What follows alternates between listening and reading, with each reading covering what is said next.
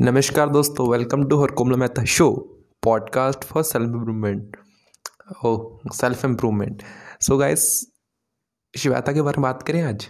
शिवाता वही मीम्स वाली। हाँ तो सब कुछ बता देती है सही होता है। उससे सीखने को क्या मिलेगा हमको? भाई हम एक content creator educational content creator content creator यार मैं ऐसे नहीं हूँ। हम जस्ट वैल्यू प्रोवाइड करवा रहे हैं। हम सिर्फ़ वैल्यू तो क्या आप सीख सकते हो श्वेता से? उसके ऊपर थोड़ी डिस्कशन करते हैं। सो so, पहली बात आपके अंदर लॉयल्टी होनी चाहिए फ्रेंड्स के रिलेटेड श्वेता की लॉयल्टी देखो यार सब कुछ बता देते सब कुछ। कुछ भी नहीं छोड़ती।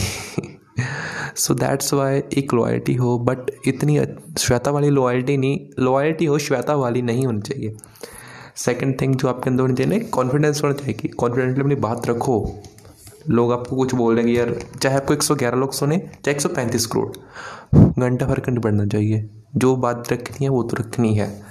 अगर दब दब कर चलोगे ना तो कुछ नहीं बनेगा आपका। सो टेंशन मत लो, लोग क्या बोलेंगे? Number three number three number three दुनिया दबाएगी हमको, दुनिया दबाएगी।